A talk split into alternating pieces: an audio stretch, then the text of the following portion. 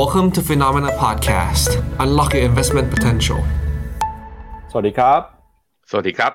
ต้อนรับคุณผู้ชมนะครับ เข้าสู่รายการข่าวเช้า Morning Brief ครับ สรุปข่าวสำคัญเพื่อไม่ให้คุณพลาดทุกโอกาสการลงทุนนะครับ วันอังคารที่ 15 เมษายนครับ มาเจอกับเรา 2 คนนะครับ ผมปั๊บจุรติคันติพะโล และพี่แบงค์ใช้นนท์การจันนันท์ครับ สวัสดีครับพี่แบงค์ครับ สวัสดีครับปั๊บครับครับวันนี้นะครับเรามาติดตามกันต่อครับกับความเคลื่อนไหวที่น่าสนใจนะครับ เรื่องเศรษฐกิจเรื่องการลงทุน ช่วงนี้นะครับตลาดหุ้นในต่างประเทศ ซื้อขายกันอยู่ในกรอบแคบๆนะครับท่ามกลางความระมัดระวังเรื่องของการใช้นโยบายการเงินจากธนาคารกลางในที่ต่างๆ ในวันศุกร์นี้นะครับจะมีการประชุมของธนาคารกลางญี่ปุ่น แล้วก็ในช่วงสัปดาห์หน้านะครับวันที่ 2-3 พฤษภาคม จะมีการประชุมของธนาคารกลางสหรัฐ ซึ่งตลาดตอนนี้เนี่ยก็มองว่าน่าจะเห็นการขึ้นดอกเบี้ยอีกหนึ่งครั้งในการประชุมครั้งหน้านะครับอย่างไรก็ตามครับวันนี้เรามีมุมมองที่น่าสนใจนะครับจากฝั่งของนักวิเคราะห์ แล้วก็ผู้บริหารนะครับของธนาคารพาณิชย์ครับ ที่ผ่านมาเนี่ยเราจะมีการรายงานกันนะครับ ซึ่งส่วนใหญ่ผู้เชี่ยวชาญก็เห็นไม่ตรงกันว่า มีความเสี่ยงสูงนะครับที่เศรษฐกิจของสหรัฐจะเข้าสู่ภาวะถดถอยภาวะชะลอตัว แล้วก็ธนาคารกลางสหรัฐนะครับยังคงมีความจำเป็น ต้องใช้นโยบายการเงินเข้มงวด แต่วันนี้จะพาคุณผู้ชมไปดูกันกับมุมมองของ CEO จาก Morgan Stanley ครับที่เขาเนี่ยมองค่อนข้างแตกต่างนะครับพี่แบงค์เขาบอกว่าตอนนี้ระบบธนาคารของสหรัฐยังคงแข็งแกร่ง แล้วก็เศรษฐกิจสหรัฐนะครับน่าจะห่างไกลกับวิกฤตนะครับไม่ได้จะเข้าสู่ภาวะถดถอยรุนแรงแต่อย่างใด เดี๋ยวเรามาดูกันนะครับว่าทำไมเขาถึงมองเรื่องนี้ แต่ที่น่าสนใจคือในฝั่งของยุโรปครับแม้ว่าตอนนี้นะครับปัญหาเรื่องของเศรษฐกิจชะลอตัว ปัญหาเงินเฟ้อจะกลายเป็นตัวกดดันการเติบโตของเศรษฐกิจ แต่อย่างไรก็ตามครับผลประกอบการของบริษัทจดทะเบียนที่ออกมาสดใสโดยพ้องยิ่งหุ้นในกลุ่มสินค้าที่เป็น luxury หรือว่าสินค้าเเกี่ยวข้องกับแฟชั่นต่างๆเนี่ยนะครับโดยเฉพาะยิ่ง LVMH ยังคงมีรายได้เติบโต มีนักลงทุนนะครับเข้าไปซื้อหุ้นเข้าไปลงทุนเพิ่มทำให้ล่าสุด LVMH กลายเป็นบริษัทแรกในยุโรปเลยนะครับที่มีมูลค่าทะลุเกินกว่า 5 แสนล้านดอลลาร์ไปเป็นที่เรียบร้อยแล้วครับ นอกจากนี้นะครับจะพาคุณผู้ชมไปดูต่อนะครับกับเรื่องของออการปลดคนงานครับล่าสุดนะครับทางกอดิสนีย์ออกมาเปิดเผยว่าเตรียมจะปลดพนักงานในระลอกที่2นะครับมากกว่า 4,000 คน เพื่อแก้ไขปัญหาโครงสร้าง แล้วก็เป็นการลดต้นทุนนะครับ ขณะที่หุ้นในกลุ่มที่เกี่ยวข้องกับอาหารเครื่องดื่มนะครับอย่างโคคาโคล่าเมื่อวานนี้เปิดเผยผลประกอบการออกมา ปรากฏว่างบนะครับดีกว่าคาด โดยมีสาเหตุสำคัญ มาจากการขึ้นราคาเครื่องดื่มนะครับแล้วก็รวมไปถึงยอดขายของเครื่องดื่มต่างๆ ก็ปรับตัวเพิ่มสูงมากขึ้นมามากกว่าที่คาดไว้ด้วยครับพี่แบงค์เอาละครับงั้นเดี๋ยวเรามาดูกันนะครับกับมุมมองของตลาด แล้วก็ตัวเลขสำคัญนะครับที่จะเปิดเผยกันในช่วงสัปดาห์นี้นะครับ ก่อนอื่นครับชวนคุณผู้ชมไปดูกันก่อนนะครับกับตารางการประกาศผลประกอบการในช่วงนี้ ว่ามีบริษัทไหนที่ประกาศงบกันบ้างนะครับ วันนี้นะครับจะพาคุณผู้ชมไปดูกันกับการประกาศผลประกอบการของบริษัทจดทะเบียนนะครับอย่างโคคาโคล่าที่ประกาศงบกันไปเมื่อวานนี้นะครับแล้วก็ในวันนี้ครับจะมีหุ้นเทคยักษ์ใหญ่นะครับอย่าง Microsoft Alphabet ที่ประกาศงบกันนะครับแล้วก็มีหุ้นในกลุ่มอุปโภคบริโภคนะครับอย่างหุ้นของ McDonald's แล้วก็มีหุ้นของ Pepsi ด้วยครับ วันพุธครับมีหุ้นของ Meta วันพฤหัสบดีมีหุ้นของ Intel Amazon หุ้นในกลุ่มสายการบินนะครับแล้วก็มีหุ้นของ Mastercard และวันศุกร์นะครับเป็นหุ้นในกลุ่มพลังงานครับอย่าง Exxon Mobil แล้วก็ Chevron ครับไปดูกันต่อนะครับกับตลาดหุ้นสหรัฐในค่ำคืนที่ผ่านมาบ้างครับ เมื่อวานนี้นะครับตลาดหุ้นสหรัฐนะครับมีความเคลื่อนไหวที่น่าสนใจ ดัชนีเนี่ยยังคงซื้อขายกันอย่างระมัดระวังนะครับโดยดัชนีดาวโจนส์เมื่อวานนี้บวกขึ้นมา 0.2%ครับมาอยู่ที่ระดับ 33,875 จุด S&P 500 บวกขึ้นมา 0.09%ส่วน NASDAQ นะครับเมื่อวานนี้ซื้อขายอยู่ในแดนลบครับติดลบไป 0.29%หุ้นขนาดกลางขนาดเล็กนะครับ Russell Small Cap ติดลบไป 0.15%แล้วก็ Wix Index ครับ ตอนนี้เนี่ยยังคงเคลื่อนไหวอยู่ในระดับที่ต่ำที่สุดในรอบประมาณ 16-17 เดือนแล้วนะครับ มาอยู่ที่ระดับ 16.89 ครับ โดยปัจจัยสำคัญนะครับในตลาดหุ้นสหรัฐช่วงนี้ จับตากันอยู่ 2 เรื่องครับ เรื่องที่1นะครับก็คือเรื่องของการประกาศผลประกอบการ ดยเฉพาะยิ่งสัปดาห์นี้นะครับหุ้นในกลุ่มเทคยักษ์ใหญ่ไม่ว่าเป็น Alphabet Microsoft Meta Amazon จะประกาศงบกัน แล้วก็เรื่องที่2ครับคือเรื่องของการประชุมธนาคารกลางสหรัฐในสัปดาห์หน้าครับดาวโจนส์นะครับมีการปรับตัวขึ้นมาก็จริง แต่ว่าสัญญาณทาง MACD บน Buy 6A บนกราฟรายเดย์เนี่ยกำลังจะตัดลงมาเป็นเซลล์สัญญาณนะตอนนี้ยังไม่ตัด แต่ว่าตัว S&P 500เนี่ยถ้าปรับกลับมาดูเนี่ยเหลือเพียงนิดเดียวครับเหลือเพียงนิดเดียวคือถ้าพรุ่งนี้เนี่ย เปิดอยู่ที่ระดับเดิมหรือว่าลดลงมาเพียงเล็กน้อยก็จะตัดมาเป็นเซลล์สัญญาณ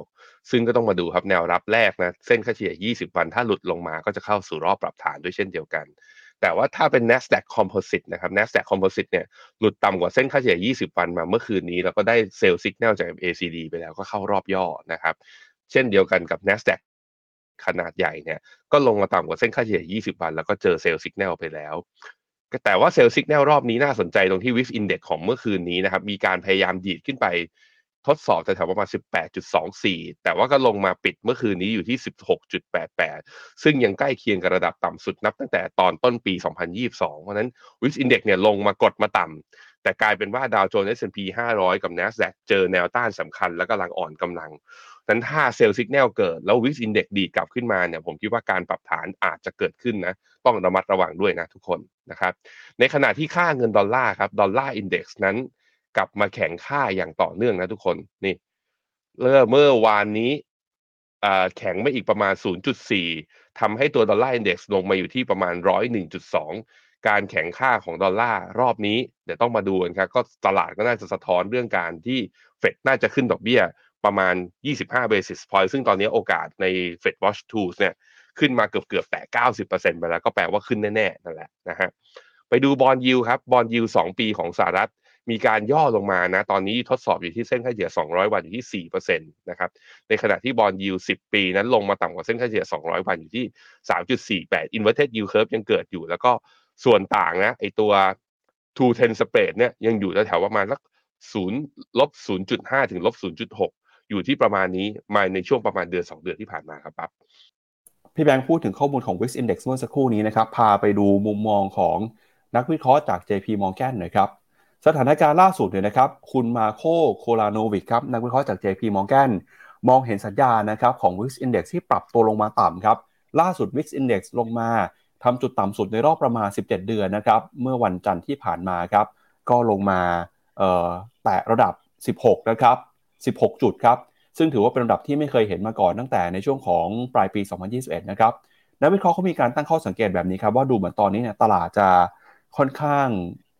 คลายความกังวลนะครับ อาจจะมากเกินไปหรือเปล่า ซึ่งเขาไม่แน่ใจว่าสัญญาณนี้เนี่ยเป็นสัญญาณที่ถูกต้องหรือเปล่านะครับ เพราะว่าถ้าหากว่าไปดูข้อมูลอื่นประกอบกันเนี่ยก็จะเห็นว่า นักลงทุนนะครับยังคงมีความระมัดระวังอยู่ถ้าไปดูในฝั่งของตลาดตราสารหนี้เนี่ย hedge fund นะครับ ดูเหมือนว่าจะไม่เคยระมัดระวังในสถานะ position นะครับ มากขนาดนี้มาก่อนเลยซึ่งส่วนใหญ่เนี่ยก็มองว่าตอนนี้ hedge fund ค่อนข้างจะ bearish ในตลาดตราสารหนี้นะครับ แต่ทำไมเออวิกซ์อินเด็กซ์ถึงยังคงอยู่ต่ำขนาดนี้ ก็ไม่แน่ใจขาออมาเตือนว่าให้ระมัดระวังด้วยนะครับ ว่าตัวเลขนี้เนี่ยอาจจะเป็นตัวสะท้อนบรรยากาศของตลาดที่มั่นใจเกินไปหรือว่า อาจจะทำให้นักทุนตัดสินใจผิดพลาดได้ในการลงทุนครับพี่แบงค์อืมครับผมก็เห็นด้วยเห็นเห็นด้วยในมุมที่ว่าวิสินเด็กมันต่ำแบบนี้ แต่ในขณะที่สัญญาณทางเทคนิคของตัวดัชนีสำคัญอย่างตลาดหุ้นอย่างดาวโจนส์ S&P 500ก็ NASDAQ เนี่ยดูแล้วไม่สามารถทำ high ใหม่ได้แล้วก็อาจจะมีการพักฐานหลังจากที่เฟดขึ้นดอกเบี้ยอาจจะมี sell on fact อีกก็ได้ เพราะฉะนั้นก็ต้องระมัดระวังนะครับ ครับ ไปดูต่อนะครับที่ตลาดหุ้นของยุโรปบ้างครับ ล่าสุดนะครับเมื่อวานนี้ความเคลื่อนไหวของดัชนีตลาดหุ้นยุโรป ดัชนี DAX ของเยอรมนีครับติดลบไป 0.1% FTSE ร้อยอังกฤษนะครับย่อลงไปเล็กน้อย 0.02%ส่วน CAC 40 ฝรั่งเศสนะครับติดลบไป 0.04%ครับ Euro Stoxx 50 ติดลบไป 0.15%ครับตลาดหุ้นยุโรปนะครับช่วงนี้ก็อยู่ในช่วงของฤดูการประกาศผลประกอบการเช่นกัน เมื่อวานนี้นะครับมีหุ้นของบริษัทจดทะเบียนที่น่าสนใจหลายตัว ความเคลื่อนไหวนะครับอย่างหุ้นของฟิลิปส์เนี่ยซึ่งเป็นเอ่อ บริษัทเทคโนโลยีนะครับของดัชครับราคาหุ้นปรับตัวบวกขึ้นมามากกว่า 14%นะครับหลังจากที่รายงานรายได้แล้วก็ยอดขายออกมาดีกว่าคาดครับแล้วก็เครดิตสวิสนะครับเมื่อวานนี้มีการเปิดเผยผลประกอบการด้วย ซึ่งเมื่อวานนี้เนี่ยอาจจะเป็นครั้งสุดท้ายแล้วนะครับที่เครดิตสวิสเปิดเผยผลประกอบการ เพราะจะไปควบรวมกับ UBS นะครับเขาออกมาบอกว่าในช่วงไตรมาสหนึ่งที่ผ่านมาเนี่ยมีเม็ดเงินนะครับ outflow ไหลออกจากบัญชีเงินฝากของธนาคารมากกว่า 8,000 ล้านดอลลาร์นะครับเดี๋ยวเรามาดูรายละเอียดกันในช่วงของข่าวนะครับแต่ช่วงนี้เนี่ยตลาดหุ้นยุโรปเองก็ยังคงซื้อขายกันอย่างระมัดระวัง แล้วก็จับตากันกับการประกาศตัวเลขผลประกอบการของบริษัทจดทะเบียนครับยุโรปผมพาไปดูค่าเงินอย่างเดียว เดี๋ยวตอนวิเคราะห์กราฟเนี่ยเดี๋ยวเอาตอนรวบไปข่าว VN ไอ LVNH เลยนะฮะ ตัวค่าเงินของตัวยูโรดอลลาร์นะก็จะเห็นว่าดีดกลับมาแข็งขึ้นมาอีกครั้งหนึ่งตอนนี้อยู่ที่ 1.10 ซึ่งถ้าทะลุจากแนวนี้ไปนี่คือจุดสูงสุดที่มีมานับตั้งแต่ตอนเดือนเมษาปี 2022 ทีเดียว กลับมาแบบว่ากลับมายืนได้ค่อนข้างแข็งแรง ในขณะที่ค่าเงินปอนด์ตอนนี้อยู่ที่ประมาณ 1.25 พอเห็นอย่างนี้แล้วขอดูยูโรกับตัวปอนด์ก็เทียบกับค่าเงินบาทหน่อยยูโรเทียบกับค่าเงินบาท โอ้เมื่อเช้านี้พี่ปั๊บเมื่อเช้านี้มีทะลุขึ้นไปที่สามสิบแปดจุดหนึ่งเจ็ด ในขณะที่ค่าเงินปอนตอนนี้อยู่ที่ประมาณสี่สิบสองจุดแปดนะ ก็ตอนนี้ค่าเงินปอนด์กับค่าเงินยูโรกลับมาแข็งค่าค่อนข้างชัดทีเดียวนะครับ มาดูต่อนะครับหุ้นเอเชียบ้างครับเช้านี้หุ้นเอเชียเปิดการซื้อขายมาแล้วนะครับดัชนีนิกเกอิ 225 ของญี่ปุ่นครับวันนี้เปิดมาปรับตัวอยู่ในแดนบวกได้แล้วครับบวกขึ้นมา 0.44%ครับออสเตรเลียติดลบไป 0.1%นิวซีแลนด์ติดลบไป 0.06%นะครับ เซี่ยงไฮ้ Composite ของจีนครับกำลังจะเปิดแล้วนะครับ เดี๋ยวมาลุ้นกันว่าเป็นยังไง แต่เมื่อวานนี้เนี่ยดัชนีหุ้นจีน ซื้อขายกันอยู่ในแดนลบนะครับเซี่ยงไฮ้ Composite เซินเจิ้นแล้วก็ China A50 ติดลบไปประมาณ 1%ส่วนฮั่งเส็งนะครับติดลบไป 0.6%ครับ Weighted ไต้หวันครับเช้านี้กำลังจะเปิดมานะครับกำลังจะกระพริบอยู่ในแดนบวกด้วย แล้วก็ Sensex เมื่อวานนี้ซื้อขายกันอยู่ในกรอบแคบๆติดลบไปนะครับ 0.5 จุดหรือว่า 0.03%ครับ ทิศทางความเคลื่อนไหวนะครับของ Weighted ไต้หวันนะครับ ก็ระมัดระวังนะครับกับท่าทีแล้วก็ความตึงเครียดความขัดแย้งระหว่างจีนนะครับที่ตอนนี้กำลังเดินหน้านะครับซ้อมรบอย่างต่อเนื่องเลยทีเดียวล่าสุดเนี่ยก็มีการไปประกาศว่าจะไปมีการซ้อมรบกับสิงคโปร์นะครับคอสบีเกาหลีใต้ครับวันนี้เปิดมาซื้อขายอยู่ในแดนลบนะครับล่าสุดตัวเลขติดลบไป 0.03%โดยในช่วงเช้าที่ผ่านมาเนี่ยตลาดหุ้นของเกาหลีใต้นะครับเพิ่งจะมีการเปิดเผยตัวเลข GDP ในไตรมาสที่1นะครับออกมาบวกมาได้ประมาณสัก 0.03%นะครับส่วนอินเดียครับเมื่อวานนี้บวกขึ้นมา 0.6 นะครับ แล้วก็ตลาดหุ้นของเวียดนาม เมื่อวานนี้ซื้อขายกันอยู่ในกรอบแคบๆครับ ตัวญี่ปุ่นนะฮะผมคิดว่าอานิสงจากการที่คุณบอลล์เฟตเนี่ยให้สัมภาษณ์ว่าเข้าไปถือหุ้นญี่ปุ่นเนี่ยก็ทำให้มีฟันฟลูไหลเข้าไปซื้อหุ้นญี่ปุ่นอย่างต่อเนื่องก็เลยทำให้ญี่ปุ่นเนี่ยตัวนิเคอีดีดขึ้นมาอยู่แถวประมาณระดับประมาณนี้เนี่ยสองหมื่นแปดพันเจ็ดร้อย แต่ก็อย่างที่ให้ความเห็นไปว่าแนวเนี้ยมันเป็นแนวเดิมที่ตั้งแต่ปี 2022 ที่ผ่านมาขึ้นมาแถวๆนี้แล้วไม่สามารถผ่านได้ก็คือแถวๆ high เดิม ถึงจะผ่านได้ก็จะมี high เดิมของตอนช่วงกลางเดือนสิงหาปี 2022 นะครับ ประมาณ 2,900อ่า29,200 ก็คือมี upside จากนี้ประมาณสัก2-3%เพราะนั้นใครมีหุ้นญี่ปุ่นอยู่ค่อยๆ ทยอยลดพอร์ตไปนะครับ ตัว Topix ก็เช่นเดียวกันนะฮะ ไปที่คอสปีของเกาหลีมีการย่อลงมาตอนนี้ทดสอบที่เส้นค่าเฉลี่ย 200 วัน แต่ว่ายังหลุดยังไม่ต่ำกว่า 20,000อ่า2,500 ตรงไหนแถว2,500เนี่ยเป็นแนวที่ผมเคยบอกไว้ว่าถ้าทะลุขึ้นมาแล้วน่าสนใจในการ follow buy ขึ้น ตรงนี้เป็นจุดที่น่าวัดใจแล้วคือ ถ้าไม่หลุดแล้วเริ่มมีแรงดีผมคิดว่าใครที่สนใจหุ้นเกาหลีนะอาจจะใช้เป็นจุดในการทยอยสะสมก็ได้ แต่ว่ามุมหนึ่งที่ต้องระวังนิดหนึ่งคือหุ้นเกาหลีเนี่ย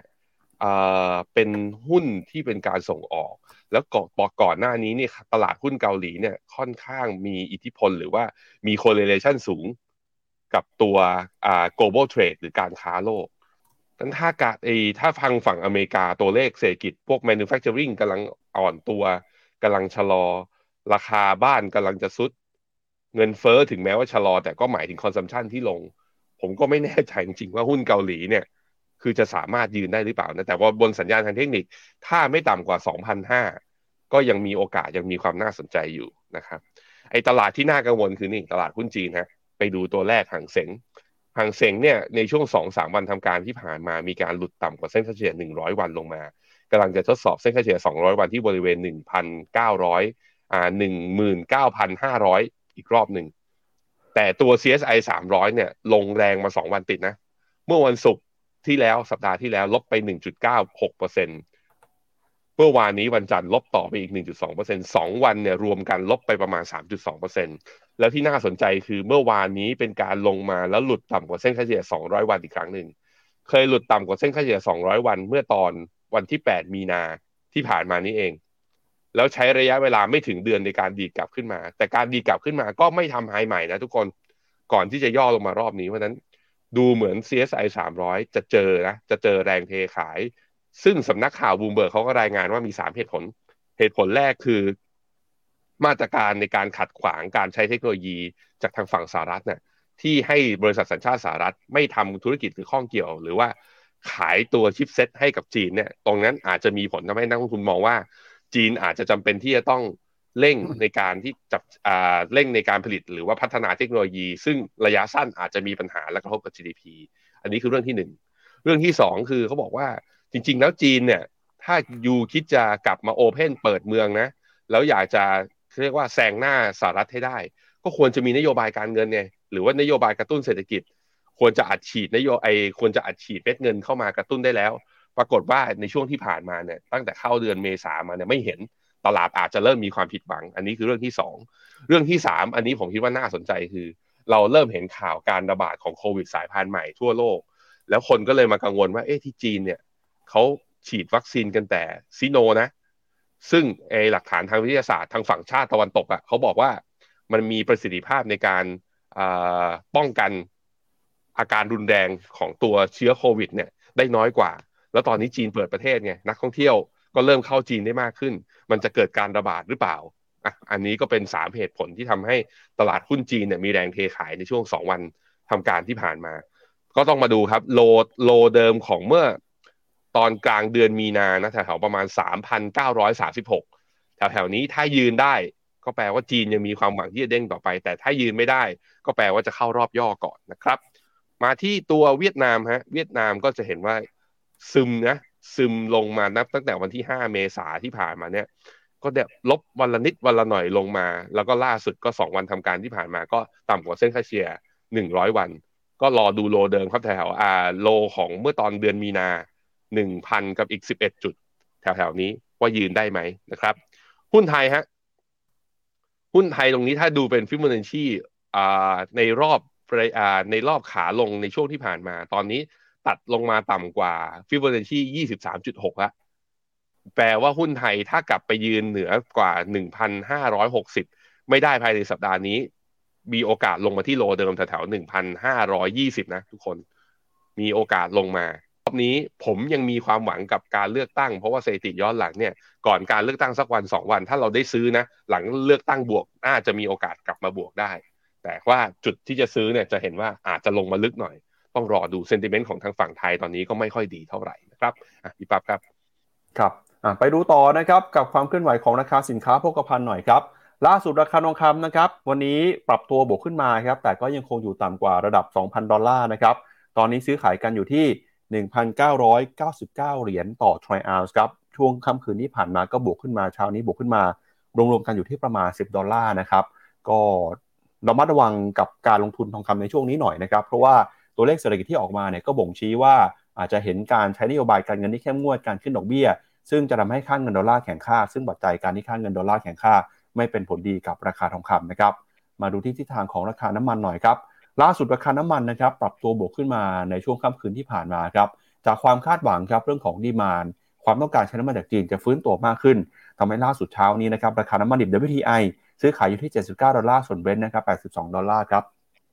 ตัวราคาทองนะครับ จะเห็นว่าดีดขึ้นมาจากจุดสูงสุดของเมื่อวานเนี่ยแถวๆประมาณจุดต่ำสุดนะ อยู่ที่สองทุ่มสี่สิบห้านาทีหนึ่งพันเก้าร้อยเจ็ดสิบสี่แล้วเขาเนี่ยค่อยๆ ดีขึ้นมาแล้วตั้งแต่ตอนนั้นน่ะขึ้นมาตอนนี้ ทดสอบสองพันเช้านี้เนี่ยก็พยายามสู้กับแถวๆบริเวณสองพันยังไม่ผ่านยังไม่ผ่าน อันนี้คือกราฟสิบห้านาทีนะ ถ้าผ่านได้ก็จะมีแถวๆไฮเดิมแถวๆประมาณสองพันสิบสองก็คือมีอัพไซด์ประมาณสักสิบเหรียญ แต่ถามว่าจะทะลุขึ้นไปได้มากกว่านั้นไหม จริงๆ ถ้าผ่านสองพันสิบสองขึ้นไปก็จะกลับไปยืนเหนือเส้นเฉลี่ยอ่า20 วันอีกครั้งหนึ่ง ก็จะมีโอกาสกลับไปที่ high เดิม แต่อย่างที่ปั๊บบอกเลยครับว่า ทองจะขึ้นไปได้หรือถ้าตอนนี้คือเฟดกำลังจะขึ้นดอกเบี้ยแล้วดอลลาร์น่าจะแข็งอยู่ แต่ว่าถ้าผมคิดว่าความแนะนำของการถือทองนะคือ ถือไว้เพื่อป้องกันแล้วก็การกระจายความเสี่ยง เพราะว่าการขึ้นดอกเบี้ยรอบนี้อาจจะเป็นรอบสุดท้ายใครรู้อยากอยากรู้เหตุผลนะ เมื่อวานนี้ Finnomena Live ย้ายไปที่วันจันทร์เนี่ยตอนเวลาประมาณหนึ่งทุ่ม เราคุยกันสามคน ผมคุณเจษแล้วก็คุณหยง คุยกันเรื่องนี้แหละว่าเฟดจะขึ้นดอกเบี้ยรอบนี้ไหม แล้วอะไรที่จะตามมา อยากให้ไปฟังกันอีกทีหนึ่งนะฮะไปดูราคาน้ำมันครับ ราคาน้ำมันหลังจากที่ทดสอบเส้นค่าเฉลี่ย 200 วันแล้วย่อลงมาเนี่ย ปรากฏว่าเส้นค่าเฉลี่ย 100 วัน เส้นสีแดงนี่นะ ยังทำหน้าที่ของมันอยู่ เพราะว่าพอราคาน้ำมันย่อย่อลงมาปุ๊บแล้วเด้งขึ้นมาได้ เด้งขึ้นมาได้ยังไม่หลุดยังไม่หลุดลงไปนั้นน้ำมันก็ผมคิดว่าเป็นกรอบ sideways ปิด gap ก็ยังไม่ลงมาถึงขั้นจะปิด gap ไอ้ตรงวันที่สามสิบเอ็ดมีนา แล้วก็เลือกที่จะเด้งก่อน แต่ว่าถามว่าจะมีโอกาสไปได้หรือเปล่าก็โอกาสแหมเศรษฐกิจนะ ตัวเลข manufacturing ทั้งสาขาใหญ่สาขาย่อยหรือดาลัสเมื่อคืนนี้ที่ประกาศออกมาก็ ทำจุดต่ำสุดในรอบ 12 เดือน แล้วดาลัสเนี่ยเป็นรัฐที่มี GDP อันดับสองของอเมริกานะ อันดับหนึ่งคือแคลิฟอร์เนีย เพราะเขามี Silicon Valleyเนี่ยออกมาประกาศคือภาคการผลิตของอเมริกา เริ่มชะลอแบบนี้ มันสัญญาณคำว่า recession เนี่ยยังปกคลุม แล้วก็ทำให้ sentiment เนี่ยในภาพรวมก็คือราคาน้ำมันอาจจะขึ้นยากนิดนึง ถ้าเศรษฐกิจสดถอยรอเราอยู่ข้างหน้านะครับครับเมื่อสักครู่นี้ที่บอกไปนะครับ ทางเกาหลีใต้เปิดเผยตัวเลข GDP ไตรมาสที่1นะครับออกมา ถือว่าเป็นตัวเลขที่สูงกว่าคาดนะครับ อยู่ที่ระดับ 0.3%ครับ ตลาดคาดไว้ว่าจะออกมาอยู่ที่ระดับ 0.2%แล้วก็เป็นการฟื้นตัวจากไตรมาสที่แล้วด้วยนะครับ เพราะว่าช่วงสิ้นปีที่ผ่านมา GDP เกาหลีใต้ติดลบไป 0.4%นะครับ แต่นั้นก็ตามเช้านี้ดูเหมือนว่าตลาดหุ้นเกาหลีใต้จะไม่ได้เคลื่อนไหวตอบรับตัวเลข GDP ที่ออกมาสดใสมากเท่าไหร่นักนะครับ ก็ชวนคุณผู้ชมพูดคุยทักทายกันนะครับวันนี้เนี่ยคุณผู้ชมดูรายการของเรานะครับ มีความคิดเห็น มีข้อความอะไรอยากจะบอกเราสองคนบ้างนะครับ พิมพ์ข้อความเข้ามา ไม่แน่ใจว่าระบบแชทยังปกติอยู่หรือเปล่านะครับ คุณอันบอกว่าออมองไม่เห็นแชทเลยนะครับหรือเครื่องมีปัญหาหรือเปล่า คุณผู้ชมที่ดูรายการอยู่เนี่ยพิมพ์ข้อความเข้ามาพูดคุยกันหน่อยนะครับ เราจะได้ทราบว่ายังเห็นกันดีอยู่หรือเปล่านะครับ ก็เดี๋ยวไปเริ่มต้นครับกับมุมมองของผู้บริหารสถาบันการเงินกันหน่อยครับ กับที่แรกนะครับคือของ Morgan Stanley ครับตลอดเดือนสองเดือนที่ผ่านมานะครับพี่แบงค์เวลาที่เรารายงานมุมมองของนักวิเคราะห์หรือผู้เชี่ยวชาญเนี่ย ก็ต้องบอกว่าความเห็นเขาไปในทิศทางเดียวกันก็คือ มีความกังวลกับเศรษฐกิจของสหรัฐ ว่าจะเข้าสู่ภาวะ recession ภาวะถดถอย แล้วก็ย้ำนะครับว่าความเสี่ยงของภาคธนาคารพาณิชย์เนี่ยอาจจะยังไม่จบไปง่าย ๆ อย่างก่อนหน้านี้นะครับคุณเจมี่เดมอนเนี่ยออกมาเตือนบอกว่าความเสี่ยงเรื่องของแบงก์เนี่ยน่าจะลากยาวต่อไป มีผลกระทบอีกหลายปี แต่วันนี้นะครับเดี๋ยวเรามาดูมุมมองของคนที่เห็นต่างบ้างครับ ก็คือคุณเจมส์กอร์แมนครับเป็น CEO ของ Morgan Stanley นะครับ เขาออกมาพูดถึงสถานการณ์เศรษฐกิจในช่วงนี้ครับเขาบอกว่าตอนนี้เนี่ยนะครับ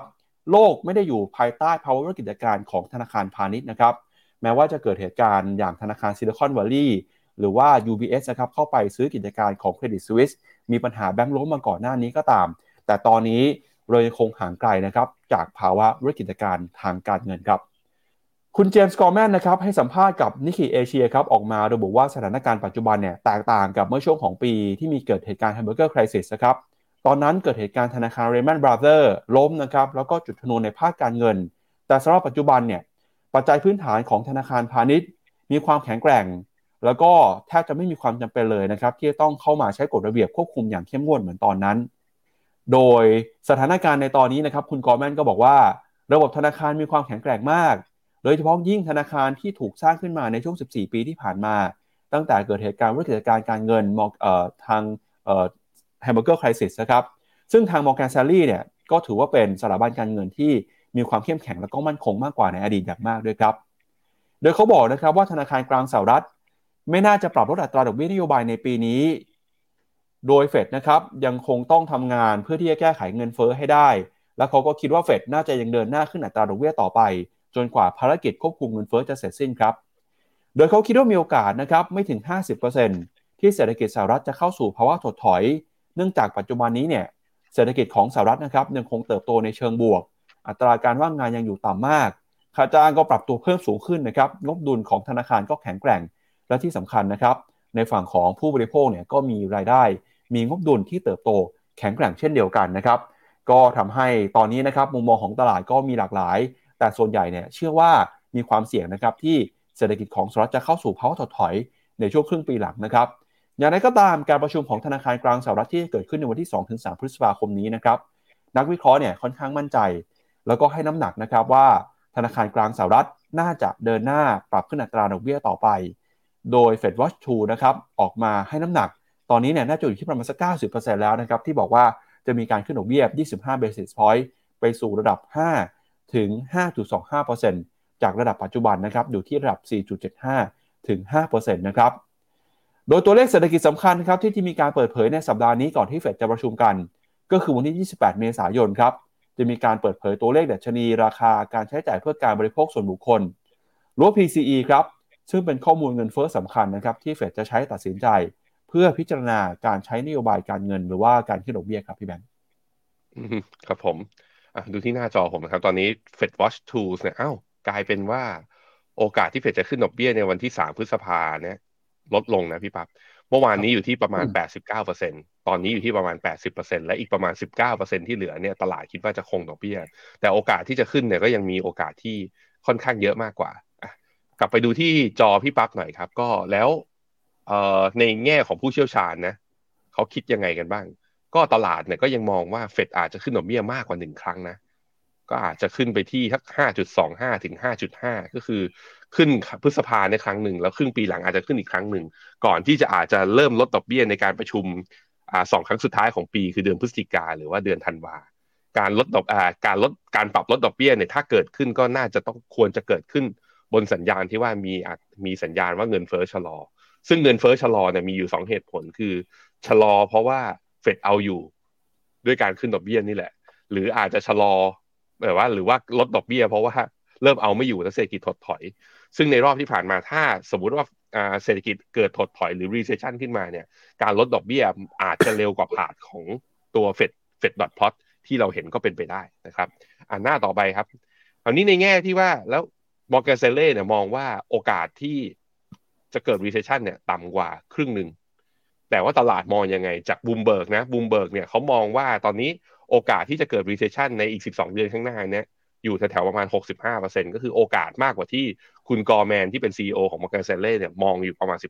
15%จริงๆ แล้วตัวเลขอยู่แถวๆประมาณครึ่งหนึ่งมันก็มีมันก็มีมันก็เป็นไปได้แหละที่มีโอกาสที่จะหลุด แต่เพียงแต่ว่าหลักฐานทางข้อมูลเศรษฐกิจสหรัฐที่ออกมาในช่วงประมาณเดือน 2 เดือนที่ผ่านมา มันค่อนข้างบอกเรามากกว่าว่าอยู่ในขาของการชะลอ โดยเฉพาะภาคการผลิต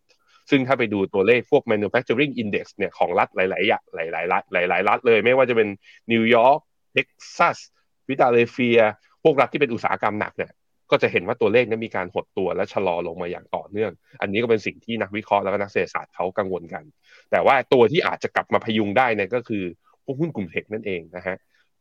มันก็ลำบากอีกแหละเพราะว่าหุ้นกลุ่ม tech เนี่ยหุ้นขนาดใหญ่หุ้น big tech ทั้งหลายก็มีการ layoff นะพี่ปั๊บแล้วก็มีการปลดพนักงาน กันออกมาตั้งเยอะ ถึงแม้ว่าตัวเลขการจ้างงานยังกลับมาดีในภาคพวกอาภาคการบริการ แต่ว่าอย่างที่ผมเคยบอกไปคือ เงินเดือนของภาคบริการกับเงินเดือนของภาคกลุ่มเทคเนี่ยมันต่างกันนั้นคนที่ตกงานจากเทคแล้วไปอยู่ที่ภาคบริการคือเงินเขาน้อยลงนะ เมื่อเงินเขาน้อยลงเขาจะจับจ่ายใช้สอยเหมือนเดิมหรอผมก็คิดว่าไม่นั้นดูในภาพรวม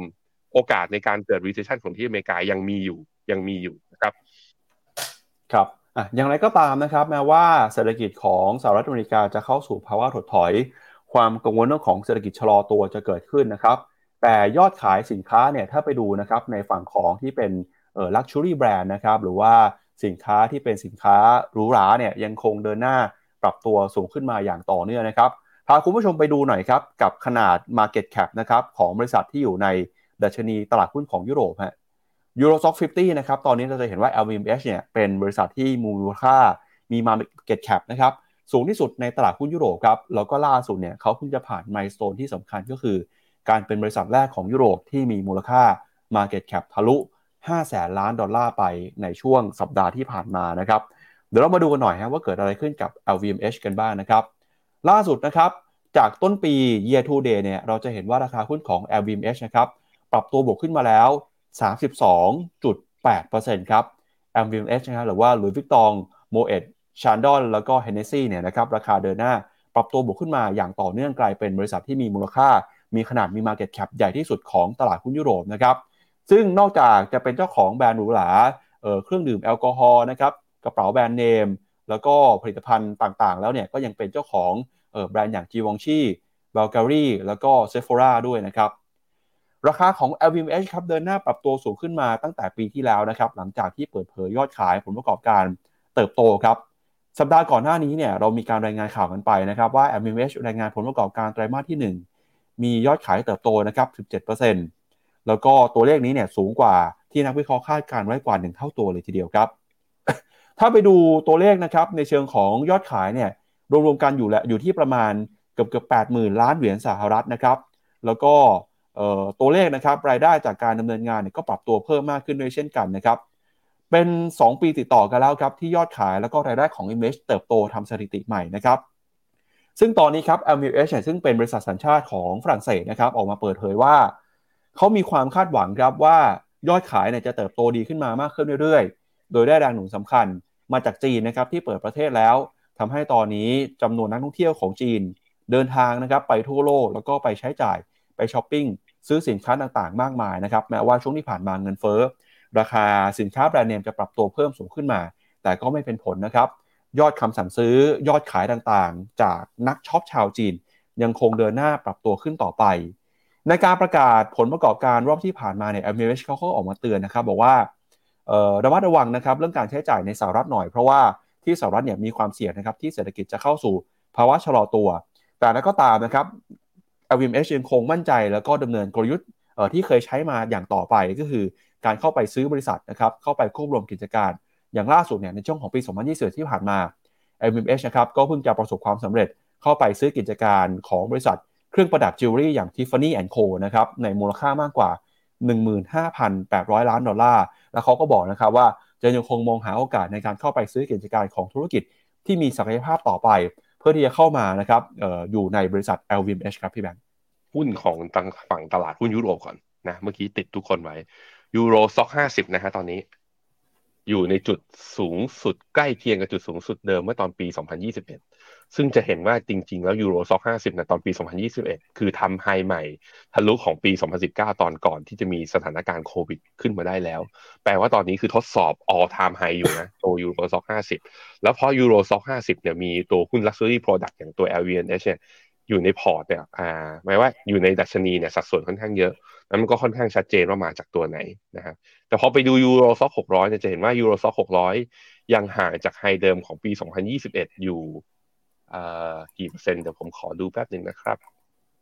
อยู่ที่ประมาณ5%นตนะฮะเพราะว่าอีกเพิ่มขึ้นมาอีกประมาณ550ตัวแล้วมันไม่ใช่หุ้นพวก luxury product แล้วมันมีหุ้นตัวอื่นที่อยู่ข้างในด้วย แต่ก็จะเห็นว่านับตั้งแต่จีนเนี่ยประกาศเปิดประเทศขึ้นมานะก็คือเนี่ยราคาเนี่ยก็ดีขึ้นมาอย่างต่อเนื่อง ก็สวนทางกับโอกาสที่จะเกิด recession ของที่ยุโรปสามสาเหตุส่วนหนึ่งก็เพราะว่า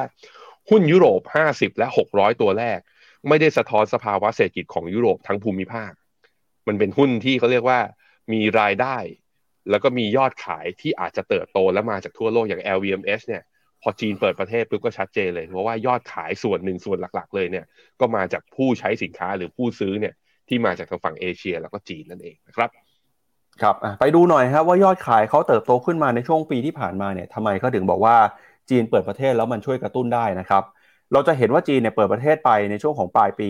2022 ต้นปี 2023 นะครับ พอจีนประกาศเปิดประเทศปุ๊บเนี่ยยอดขายก็เริ่มเห็นสัญญาณฟื้นตัว แล้วก็ล่าสุดนะครับ ราคาหุ้นก็เดินหน้าปรับตัวสูงขึ้นมาอย่างต่อเนื่องเลยครับ จากปี 2023 ตอนต้นปีนะครับมาเก็ตแคปอยู่ที่ประมาณ3แสนล้านครับพี่แบงค์ พอมาตอนนี้เนี่ยผ่านไปประมาณสักสี่เดือนนะฮะ ขึ้นมาเป็น5้าแสนล้านแล้วนะครับ ถือว่าขึ้นมาอย่างรวดเร็วราคาหุ้นบวกขึ้นมา 30 เกือบ 40%นะครับ ภายในเวลาเพียงแค่ประมาณ 3-4 เดือนเท่านั้นเองครับ ครับผมไปดูกราฟ LVMH ที่หน้าจอผมนะ อยู่ที่ CAC 40เนี่ย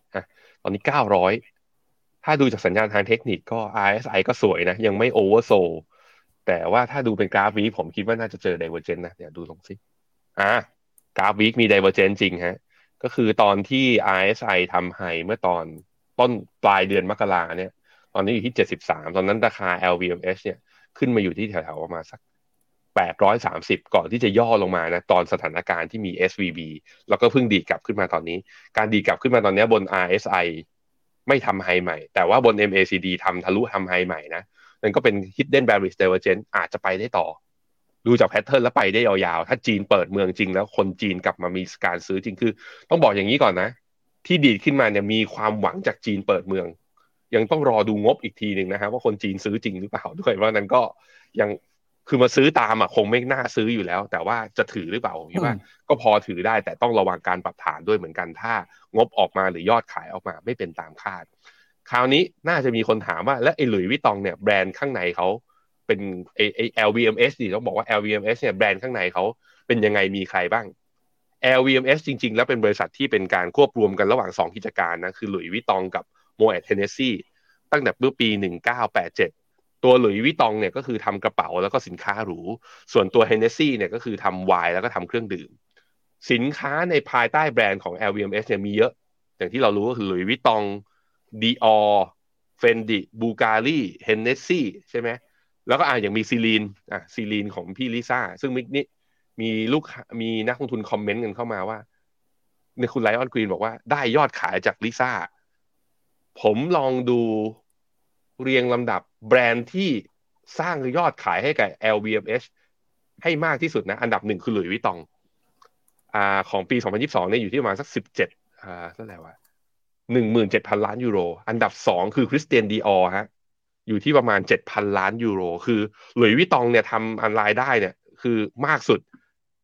เยอะเลยอะคิดเป็นประมาณ20-30%ของรายได้ทั้งหมด Celine ไม่ติดนะ Celine ในสัดส่วนคือไม่ถึงไม่ถึง ไม่ถึงพันล้าน ไม่ถึงพันล้าน สามอันดับแรกเป็น Louis Vuitton Christian Dior แล้วก็เป็นไวน์ตัว Chandon แล้วก็ตัว Hennessy เป็นอันดับสี่นะอันนี้ก็เป็นข้อมูล ก็จะเห็นว่าคือมันสินค้าหรูทั้งหมดแหละคือคนจะกินไวายได้มันก็ถ้ากินได้ทุกวันนะก็แปลว่าก็ต้องรวยจริงนะถ้าไม่ใช่แบบเฉพาะการสั่งสรรค์ แต่ยังไงก็แล้วแต่อย่างที่บอกไปนะ ราคาหุ้นแบบนี้จำเป็นต้องระมัดระวังเหมือนกัน ไม่แนะนำคือคือผมก็ไม่ได้อยู่ในแคมป์ที่แบบว่า ราคาทำออทามไฮแล้วให้ซื้อตามผมก็ไม่ได้ชอบ ไม่ไม่สะดวกใจเป็นแบบนั้น ต้องระมัดระวังด้วย พากลับไปดูกราฟหน่อยว่าแล้ว LVMH ไม่ใช่กราฟตารางหน่อยพี่ปั๊บว่า LVMH วิ่งขึ้นมาขนาดนี้ แล้วคุณ Bernard Arnault เนี่ยความมั่งคั่งของเขาเป็นยังไงกันบ้างครับผม ครับก็เดี๋ยวไปดูอันดับนะครับของมหาเศรษฐีโลกหน่อยครับว่าเป็นยังไงบ้างนะครับเดี๋ยวกลับมาตรงนี้ก่อนนะครับ ก็จะเห็นว่าพอราคา MMH ปรับตัวเพิ่มสูงขึ้นมาเนี่ย ก็ทำให้ความมั่งคั่งของผู้ถือหุ้นใหญ่นะครับเดินหน้าปรับตัวเพิ่มขึ้นด้วย เมื่อสักครู่นี้พี่แบงค์บอกว่าหุ้นของ MMH ไม่ถูกนะครับก็แน่นอนครับแบรนด์หรูหราราคาหุ้นก็ต้องหรูหราไปด้วยนะครับถ้าเปรียบเทียบกับ CAC 40เนี่ยตอนนี้ PE ของ LVMH นะครับแพงกว่าราคาค่าเฉลี่ย PE ของดัชนี CAC 40นะครับประมาณ 1 เท่าตัวเลยทีเดียวฮะก็ถือว่าเปรียบเทียบกับดัชนีแล้วเนี่ยราคาหุ้นก็แพงกว่าค่าเฉลี่ยนะครับ แล้วก็อย่างที่บอกไปฮะพอ LVMH ราคาปรับตัวขึ้นมา ตอนนี้นะครับอันดับของบริษัทจดทะเบียนที่มีขนาดใหญ่เรียงตาม Market Cap ของโลกเนี่ยกำลังจะขยับขึ้นไปใกล้ติด 1 ใน 10 แล้วนะครับเออจริง ๆ แล้วช่วงที่ทะลุ5 0 0แสนเนี่ยก็คือขึ้นมาแซงหน้า Johnson & Johnson นะครับติด1ใน10 แล้วด้วย ถ้าดูเรียงอันดับแบบนี้ครับอันดับที่1นะครับบริษัทที่มีมูลค่าใหญ่ที่สุดของโลกคือ Apple Market Cap อยู่ที่ประมาณ 2.6 ล้านล้านเหรียญรองมาคือ Microsoft นะครับอยู่ที่ประมาณ 2 ล้านเหรียญ อันดับที่ 3 คือ Saudi Aramco ของซาอุดิอาระเบียนะครับมี Market Cap อยู่ที่ประมาณ 2 ล้าน 2 ล้านล้านเหรียญนะครับแล้วก็ตามด้วย Google Amazon Berkshire Hathaway Nvidia Meta Tesla Johnson & Johnson LVMH อยู่ที่ประมาณที่ 11 ครับ อยู่ที่ประมาณ 5 แสนล้านเหรียญนะครับไปดูมหาเศรษฐีของโลกหน่อยครับ พอราคาหุ้น LVMH เดินหน้าทำ all time high คุณ Bernard Arnault นะครับ ซึ่งเป็นผู้ถือหุ้นใหญ่ครับ ก็ได้อานิสงส์ไปด้วยนะครับ มีความมั่งคั่งปีนี้เพิ่มขึ้นมาแล้วกว่า 50,000 ล้านเหรียญครับทำให้ปีนี้เนี่ยเขากลายเป็นคนที่มีความร่ำรวยมากที่สุดในโลก มีสินทรัพย์รวมกันอยู่ในมูลค่า 213,000ล้านเหรียญแซงหน้าคุณ Elon Musk ครับเบอร์2เนี่ยอยู่ที่แสนหกเบอร์หนึ่งเนี่ยอยู่ที่ประมาณแสนหนึ่งนะครับก็ห่างกันอยู่ที่ประมาณ 4-5หมื่นล้านเหรียญครับอันดับที่ 3 คุณ Jeff Bezos ครับแสนสามหมื่นล้านเหรียญ4คือ Bill Gates หนึ่งแสนสองหมื่นล้านเหรียญอันดับที่ 5 คือคุณปู่ Warren Buffett นะครับหนึ่งแสนหนึ่งหมื่นห้าพันล้านเหรียญครับพี่แบงค์ครับผม อันดับปีนี้เนี่ยคุณแหมกลายเป็นว่าพอจีนเปิดประเทศนะ สินค้าหรูมานะ ได้ประโยชน์ครับ LVMH ก็ใครซื้ออยู่ก่อนหน้านี้ยินดีด้วย คิดจะซื้อตอนนี้ผมคิดว่าต้องคิดดีๆหน่อยนะฮะครับไปดูหน่อยครับมุมมองของนักวิเคราะห์นะครับ เห็นหุ้นของเขาแล้วเนี่ย ยังแนะนำหรือเปล่าครับ ปรากฏว่าราคาหุ้นนะครับ ตอนนี้ซื้อขายกันอยู่ที่ประมาณ 900 กว่ายูโรนะครับ target price ครับของนักวิเคราะห์ที่แนะนำให้ซื้ออยู่ที่ประมาณ 920 ครับพี่แบงค์ 30ร้ายคำแนะนำซื้อนะครับ แต่อัพไซด์เหลือไม่เยอะแล้วครับ เหลืออยู่เพียงแค่ประมาณ 2%จากมุมมองของนักวิเคราะห์เท่านั้นเองครับ อืม ครับผม นั่นแหละฮะ อัพไซด์อาจจะน้อยไปนิดนึงนะฮะ อ่า ไปดูต่อครับ แม้ว่าเรื่องของยอดขายนะครับ ของสินค้าแบรนด์เนมจะปรับตัวเพิ่มสูงขึ้นมา แต่นั้นก็ตามเนี่ย ก็มีหลากหลายธุรกิจนะครับที่ตอนนี้ยังคงต้องใช้ความระมัดระวังอยู่ครับ หนึ่งในธุรกิจนะครับที่ยังต้องระมัดระวังในช่วงนี้ก็คือธุรกิจที่เกี่ยวข้องกับเทคโนโลยี ออนไลน์แพลตฟอร์มสตรีมมิ่งแล้วก็มีธุรกิจที่เกี่ยวข้องกับสันทนาการสวนสนุกด้วยนะครับ ล่าสุดครับทางดิสนีย์ออกมาประกาศนะครับว่าจะมีการปลดพนักงานครั้งใหญ่ในรอบที่ 2 ครับ เพื่อที่จะประหยัดค่าใช้จ่ายแล้วก็ปรับโครงสร้างของบริษัทนะครับ โดยตั้งใจว่าจะลดต้นทุนให้ได้ประมาณ 5,500 ล้านเหรียญสหรัฐนะครับ โดยเจ้าหนี้ของดิสนีย์ออกมาเปิดเผยครับว่าจะมีการลดพนักงงานอีกประมาณ 4,000 คนนะครับตั้งแต่วันจันทร์จนถึงวันพฤหัสนี้ เมื่อเทียบกับเป้าหมายนะครับประมาณ 7,000 คน แหล่งข่าวของดิสนีย์ออกมาเปิดเผยว่าการปรับลดพนักงงานครั้งนี้เนี่ยจะกระทบกับทุกหน่วยธุรกิจในเครือเลยนะครับ ตั้งแต่ Disney Entertainment ไปจนถึง ESPN แล้วก็ Disney Parks ครับในฝั่งของ experiences and products ก็จะมีการลดพนักงานด้วย แต่จะไม่มีผลกับพนักงานที่เป็นลูกจ้างรายชั่วโมงนะครับที่สวนสนุกแล้วก็รีสอร์ทต่างๆครับดิสนีย์มีการประกาศปรับแผนปลดพนักงงานครั้งแรกในเดือนกุมภาพันธ์ที่ผ่านมานะครับ โดยออกมาระบุว่าจะมีการปรับองค์กร ปรับทีมผู้บริหารนะครับ แล้วก็รวมไปถึงนะครับจะตั้งใจลดต้นทุนนะครับให้ต่ำลงมามากกว่านี้ครับ โดยตั้งแต่วันที่ 27 มีนาคมที่ผ่านมาเนี่ยดิสนีย์เขาเริ่มมีการส่งหนังสือแจ้งพนักงานแล้วนะครับ โดยบอกว่าจะเริ่มค่อยๆทยอยปลดนะครับ แล้วก็ครั้งที่3เนี่ยจะมีการปลดเพิ่มเติมอีกในช่วงก่อนฤดูร้อนที่จะเริ่มต้นขึ้นมานะครับ ก็พอมีข่าวนี้เนี่ยทำให้ตลาดนะครับมีมุมมองที่ค่อนข้างดีว่าการปลดพนักงาน จะช่วยลดต้นทุนได้จริงทำให้ในบางช่วงบางตอนเมื่อวานนี้ราคาหุ้นของดิสนีย์ก็มีการปรับตัวบวกขึ้นมาตอบรับข่าวนี้ครับพี่แบงค์ไปดูราคาดิสนีย์นะราคาดิสนีย์เนี่ยโอ้โห ถ้าดูตอนปี 2021 นี่ขนลุกนิดนึงนะ ตอนนี้เป็นกราฟรายสัปดาห์ คือขึ้นไปพีคแถวประมาณ 200 เหรียญ ตอนนี้อยู่ที่ 100 เหรียญ ก็คือลงมาประมาณ 50%นะทุกคน ถ้าดูเป็นกราฟเดย์ก็จะเห็นว่ามีการปรับตัวขึ้นมาบ้าง แต่ว่าดิสนีย์จุดไฮของเมื่อปี 2023 ปีนี้นะ ก็คือแถวๆประมาณต้นเดือนกุมภาเคยขึ้นไปถึงประมาณ117 117เจ็ดร้อยสิบเจ็ดเหรียญต่อหุ้น แล้วก็มีการย่อพักฐานลงมาตอนนี้แนวต้านสำคัญของตัวหุ้นดิสนีย์ก็คือเส้น200วัน ตอนนี้ที่ประมาณหนึ่งร้อยหนึ่งจุดสี่ยังไม่ผ่านขึ้นไป แล้วก็กลายเป็นว่า ดูเหมือนจะมีเซลล์ซิกเดลจาก ACD กดด้วยว่านั้น การปลดพนักงานอาจจะช่วยในแง่ของกำไรได้บ้าง แต่ดูจากนักลงทุนยังอาจจะอยากอยากได้มากกว่านี้ เดี๋ยวต้องรอดูครับเอ่อดิสนีย์จะมีการประกาศผลการงานไตรมาสหนึ่งเนี่ยออกมาอีกทีคือวันที่ 10 พฤษภาหลังการประชุมเฟดตอนนั้นมาดูอีกทีหนึ่งว่า ที่ตลาดคาดการณ์ว่าจะมีกำไรเกือบเกือบหนึ่งเหรียญเนี่ยจะถึงหรือเปล่า เพราะว่าไตรมาสที่ผ่านมาอย่างไตรมาสสี่เนี่ยออกมาดีกว่าคาดนะก็เลยทำให้ตลาดเนี่ยมีการก็มีการคือราคาเนี่ยวิ่งขึ้นมาก่อน แต่ถึงแม้ว่าเออร์เน็งตอนนั้นออกมาดีพี่ปับ๊บตลาดคาดว่าจะออกมากำไรอยู่ที่ 0.76 เหรียญต่อหุ้น ออกมาจริงๆ คือ 0.99 ออกมาดีนะ แต่มีเซลล์ออนแฟกครับทุกคนเนี่ย ก็เลยเข้ารอบย่อ ต้องมาดูรอบนี้อีกทีนึงครับวันที่10อะเรามาดูหุ้นบอดิสนีย์กันอีกทีนึงครับ ครับอะไปดูต่อกันอีกหนึ่งบริษัทนะครับที่เป็นตัวจุดชนวนความกังวลเรื่องของสถาบันการเงินในยุโรปนะครับก็คือ Credit Suisse ครับเมื่อวานนี้ Credit Suisse เปิดเผยผลประกอบการนะครับในไตรมาสที่ 1 ที่ผ่านมา ซึ่งก็น่าจะเป็นการเปิดเผยผลประกอบการครั้งสุดท้ายของ Credit Suisse ด้วยนะครับเพราะว่าจะมีการเข้าไป ควบรวมกิจการกับ UBS ครับหลังจากเผชิญกับปัญหาสภาพคล่องครับ Credit Suisse ออกมาเปิดเผยว่าไตรมาสหนึ่งที่ผ่านมาเนี่ยนะครับมีเม็ดเงินไหลออกจากบัญชีเงินฝากมากกว่า 61,000 ล้านฟรังก์สวิสนะครับคิดเป็นเงินดอลลาร์ก็ประมาณ 68,000 ล้านดอลลาร์ครับก็นำให้บ่งชี้นะครับถึงธุรกิจการที่ลูกค้าแห่ถอนเงินออกจากธนาคารครับโดย Credit Suisse เนี่ยตั้งแต่ก่อตั้งจนถึงปีนี้นะครับมีอายุ 167 ปีแล้ว แต่สุดท้ายแล้วเนี่ยก็ไม่สามารถนำพาธุรกิจอยู่รอดต่อไปได้ ต้องล่มสลายนะครับแล้วก็ต้องได้รับความช่วยเหลือจากภาครัฐครับโดยการไหลออกของเงินนะครับปัจจุบันเนี่ยผู้บริหารออกมาบอกว่าตอนนี้เงินก็เริ่มอออยู่อยู่กับที่แล้วนะครับไม่ได้มีการไหลออกไปมากกว่านี้แล้ว เพราะว่าทางรัฐบาลแล้วก็ธนาคาร UBS เนี่ยเข้ามาให้ความช่วยเหลือนะครับเข้ามาซื้อกิจการไป โดยการควบรวมกับธนาคารคู่แข่งอย่าง UBS เนี่ยคาดว่าจะเสร็จสิ้นในเร็วๆนี้นะครับสำหรับสินทรัพย์ครับฝ่ายบริหารประเมินว่า ความมั่งคั่งนะครับของธนาคารสินทรัพย์ที่อยู่ภายใต้การบริหารจัดการ ลดลงมาเหลืออยู่ที่ประมาณ5 5แสนล้านฟรังสวิสนะครับจากเดิมเนี่ยที่เคยอยู่ประมาณ7แสนล้านฟรังสวิสในช่วงเดียวกันของปีก่อนสำนักข่าวต่างประเทศก็รายงานบอกว่าลูกค้าพากันแห่ถอนเงินออกจากธนาคารนะครับหลังจากที่ก่อนหน้านี้มีปัญหาเรื่องของการสขาดสภาพคล่อง แล้วก็ปัญหาการบริหารที่ผิดพลาดในเรื่องการลงทุนครับทำให้ทางการสวิตเซอร์แลนด์ต้องเข้ามาให้ความช่วยเหลือรวมไปถึงค้ำประกัน ทางการเงินมากกว่า2แสนล้านฟรังก์แล้วก็จัดการให้ธนาคาร UBS นะครับเข้าไปซื้อกิจการของ Credit Suisse ในวงเงิน 3,000 ล้านฟรังก์สวิสซึ่งต้องยอมรับผลขาดทุนมากกว่า 5,000 ล้านฟรังก์สวิสครับพี่แบงค์ไปดูราคาหุ้น Credit Suisse จะเห็นว่านับตั้งแต่ประกาศควบรวมกับตัวทาง UBS นะราคาก็ปรับลงมาแล้วอยู่ที่ประมาณนี้ครับหนึ่งยูโรแล้วก็แฟลตอยู่อย่างนี้มาตลอดเลยก็คือคงขึ้นได้ยากแล้วแหละ แล้วก็อย่างที่ปั๊บบอกไปก็ เราต้องไปก็ต้องไปตามกันต่อไปแต่ผมพอเห็นอย่างนี้แล้วอยากดูหุ้น UBS เลยว่า หลังจากประกาศแล้วเป็นยังไงบ้างนะฮะ UBS Group ข้างในตลาดสวิส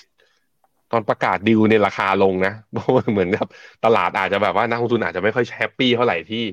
โดนธนาคารกลางสวิสบังคับเนี่ยว่าให้ไปควบรวมกัน เพราะไปอาจจะไปได้ toxic asset เอามาเข้าพอร์ตแล้วมีปัญหาด้วยตามไปก็ได้นะฮะเดี๋ยวตัว UBS จะมีการประกาศงบอีกทีหนึ่งว่าอ๋อวันคืนนี้พี่ปั๊บ เดี๋ยวพรุ่งนี้เรามาดูกันว่า UBS เขาจะประกาศออกมาแล้วเป็นยังไงบ้างแต่ก็จะเห็นว่านับตั้งแต่ได้ Credit Suisse มาราคาก็คือยังอยู่ในแดนลงนะ ยังไม่สูงเท่ากับกลับไปที่ตอนก่อนที่ตัวเองจะเป็นตัวเองเดียวๆ ยังไม่ได้รวมกับใครนะครับครับ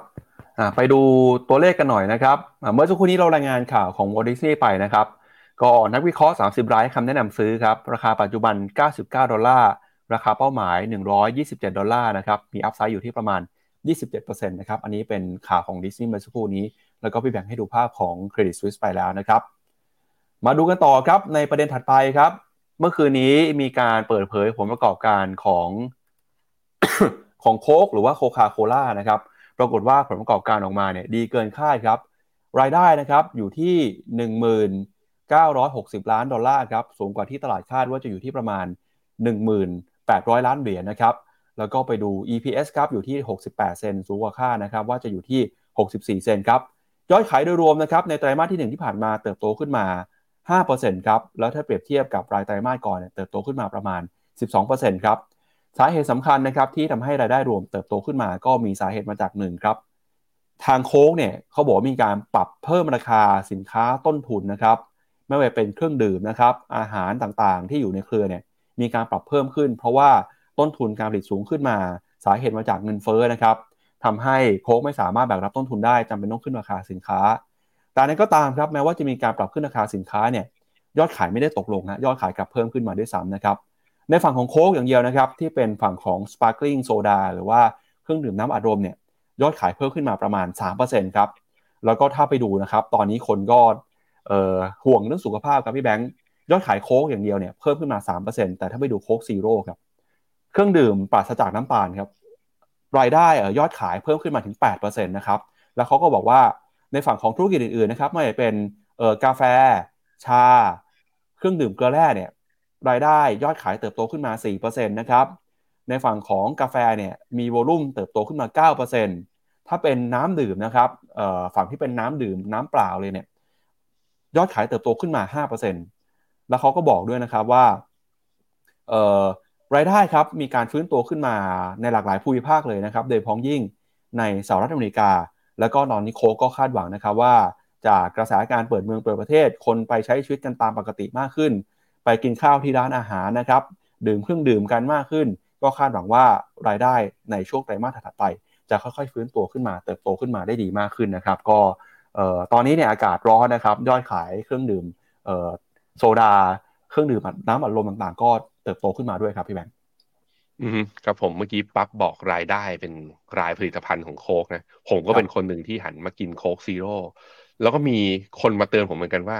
ไอ้น้ำตาลเทียมเนี่ยก็อันตรายเหมือนกันนะ ใครมีความรู้เรื่องนี้ลองแจ้งผมมาหน่อยว่าอันแน่นอนมันจะมีคนพิมพ์มาว่า ที่คือพี่แบงก์ควรทำคือไม่ควรกินทั้งหมด ถ้าอยากรักษาสุขภาพ แต่ถ้าสมมติว่าโค้กซีโร่เนี่ยมันอันตรายจริงหรือเปล่า คือเพราะผมรู้สึกว่า ผมอยากกินโค้กไงแต่ก็รู้สึกผิดที่กินแล้วได้น้ำตาลอย่างเดียว ก็เลยก็เลยกินโค้กซีโร่ผมคิดว่ายอดขายโค้กที่โตเพราะโค้กซีโร่แต่น่าจะเป็นเหตุผลเดียวที่ผมกินนั่นแหละนะฮะแต่ถ้าไปดูยอดขายเป็นรายภูมิภาคพี่ปั๊บอ่าพี่ปั๊บปรากฏว่าที่อเมริกาเนี่ยก็สัดส่วนอยังเยอะสุดอยู่ที่ประมาณสักสามสิบห้าเปอร์เซ็นยุโรปอยู่ที่ประมาณสามสิบเปอร์เซ็นเอเชียอยู่สิบสี่ลาตินอเมริกาสิบสี่อยู่ที่ประมาณนี้ ก็สัดส่วนของรายได้ของภูมิภาคที่ยังโตโตได้ดีนะโตต่อเนื่องแล้วปีนี้น่าจะโตแล้วสัดส่วนเนี้ยอาจจะขึ้นมาแถวๆประมาณสักสิบเจ็ดสิบแปดเปอร์เซ็นก็คือทางฝั่งเอเชีย ก็สถานการณ์คล้ายๆกับ LVMH ก็คือมาจากการที่จีนเปิดเมืองนั่นเองครับไปดูมุมมองของนักวิเคราะห์หน่อยครับ คาดการแนวโน้มรายได้แล้วก็ราคาของโคกเป็นยังไงต่อนะครับพี่แบงก์ก็ไตรมาสถัดๆไปเนี่ยดูเหมือนเขาก็เชื่อว่ายอดขายจะเติบโตขึ้นมาอีกนะครับ อะใช่ครับ อย่างไตรมาสสองเนี่ยตลาดก็คาดการณ์ว่ายอดยอดขายของโค้กจะทำนิวไฮเพราะจีนเปิดเมืองก็คือฝั่งเอเชียเนี่ยจะเติบโตขึ้นมานะฮะแต่ว่าไตรมาสสามก็จะมีการย่อลงมา โดยที่กำไรครับน่าสนใจคือกำไรเนี่ยจะพอมาพร้อมยอดขาย แล้วก็กำไรรายไตรมาสจะทำ all time high ในไตรมาสเนี้ยในไตรมาสที่สองก็มันน่าน่าสนใจฮะว่าจะเป็นไปตามนี้หรือเปล่านะครับครับชวนพี่แบงก์อ่านคอมเมนต์คุณผู้ชมกันหน่อยครับคุณตานีสอน วอร์เรน บัฟเฟตต์กินทุกวันยังไม่ตายเลยครับรวยด้วยเขาอาจจะไม่ได้กินทุกวันก็ได้ กินในเชิงสัญลักษณ์ไงเพราะว่าเขาถือหุ้นโคคาโคล่าอยู่อาจจะเป็นอย่างนั้นนะเออเดี๋ยวคุณไลออนควีนเขาบอกว่า กินแล้วอายุยืนนะเก้าสิบกว่าปี คือถ้ากินแล้วเป็นอย่างนั้นจริงเนี่ยโอ้กินทุกวันแน่นอน แต่ผมก็กลัวนะมันน้ำตาลเยอะจริง คุณต้าบอกว่าข้อมูลน้ำตาลเทียมไม่ได้มีข้อมูลผลเสียที่ชัดเจนครับ โดยรวมยังปลอดภัย จนกว่าจะมีใครรู้ว่ามันเป็นผลเสียนั่นแหละ อืมนะฮะ คุณวิบูลเขาบอกว่าโค้กซีโร่กับเบปซี่เม็กเนี่ยอาจจะทำให้เราติดหวานและมีแนวโน้มทานหวานเพิ่มขึ้นครับ เป็นความเสี่ยงในเชิงพฤติกรรมเหรออ่านี่คุณพรสิริเห็นไหมเรื่องนี้มี conflict น้ำตาลเทียมอันตรายกว่า เนี่ยเนี่ยผมได้ข้อมูลนี้มา ผมก็เลยเริ่มไม่แน่ใจนะฮะแต่คุณบีบอยบอกว่าโค้กซีโร่ที่ออสเตรเลียต้องอร่อยกว่าปกติมากบอกอร่อยกว่าปกติ ต้องบินไปกินที่นั่นเลยอฮะแพงนะไม่น่าไหว ไปดูคอมเมนต์อื่นบ้าง คุณไลออนควีนเขาบอกว่าซื้อ LVMH มาขายไปตอนหกร้อยกว่า ขึ้นมาได้ไงเก้าร้อยขึ้นมาเพราะจีน มีคุณจาวิสบอกว่าเศรษฐกิจไม่ถดถอยหรอกแต่เงินมันจะฝืดอ๋อก็เป็นมุมมองอีกมุมมองหนึ่งนะ คุณโนกี้ถามว่าเทสลาจะไปต่อหรือจะพอแค่นี้อะไปดูราคาหุ้นเทสลากันนะทุกคนราคาหุ้นเทสลาตอนนี้อยู่แถวๆประมาณฟิบเบอร์ที่สามสิบแปดจุดสองของคลื่นลูกใหญ่นะ ก็มีแก็บเนี่ยอยู่ที่ประมาณ หนึ่งร้อยสิบสี่อ่าหนึ่งร้อยสี่สิบสี่เหรียญผมคิดว่ามี สัปดาห์นี้ถ้ายืนตรงนี้ไม่ได้เนี่ยจะลงมาปิดแก็บ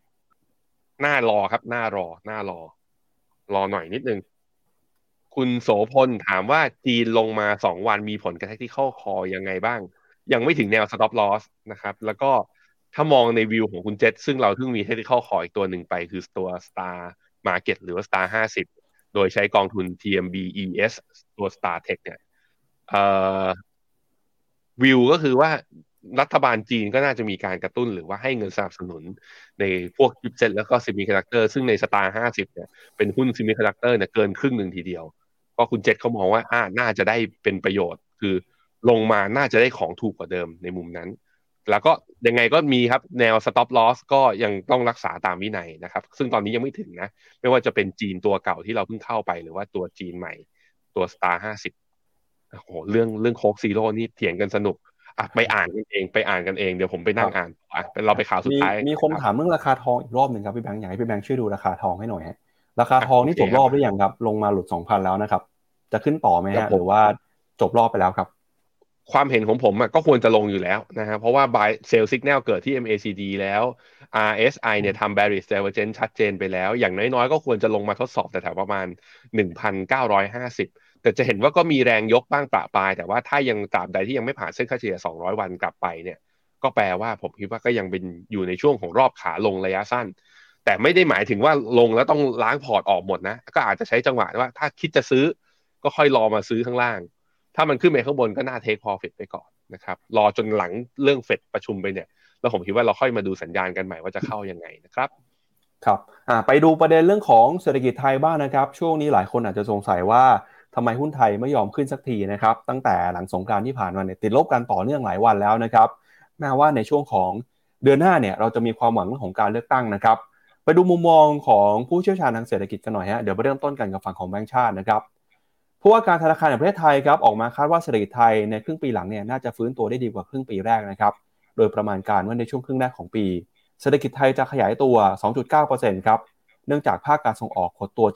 7.1% ก่อนที่จะพลิกกลับมาเป็นบวกในช่วงครึ่งปีหลังได้นะครับ โดยครึ่งปีหลังเนี่ยก็มองว่าเศรษฐกิจไทยเติบโตอยู่ที่ประมาณ 4.3%แต่สิ่งที่กังวลนะครับก็คือปัญหานี้ครัวเรือนที่สูง ภาคธุรกิจ ภาคการท่องเที่ยวการบริโภคยังคงเป็นเครื่องยนต์หลักของไทยในปีนี้นะครับ โดยคาดการณ์ว่านักท่องเที่ยวต่างชาติทั้งปีจะอยู่ที่ 28 ล้านคนครับ โดยเป็นช่วงครึ่งปีแรกอยู่ที่ประมาณ 12 ล้าน ช่วงครึ่งปีหลังนะครับอยู่ที่ 18 ล้าน แล้วก็การส่งออกครับ ช่วงครึ่งปีหลังจะพลิกกลับมาเป็นบวกได้นะครับ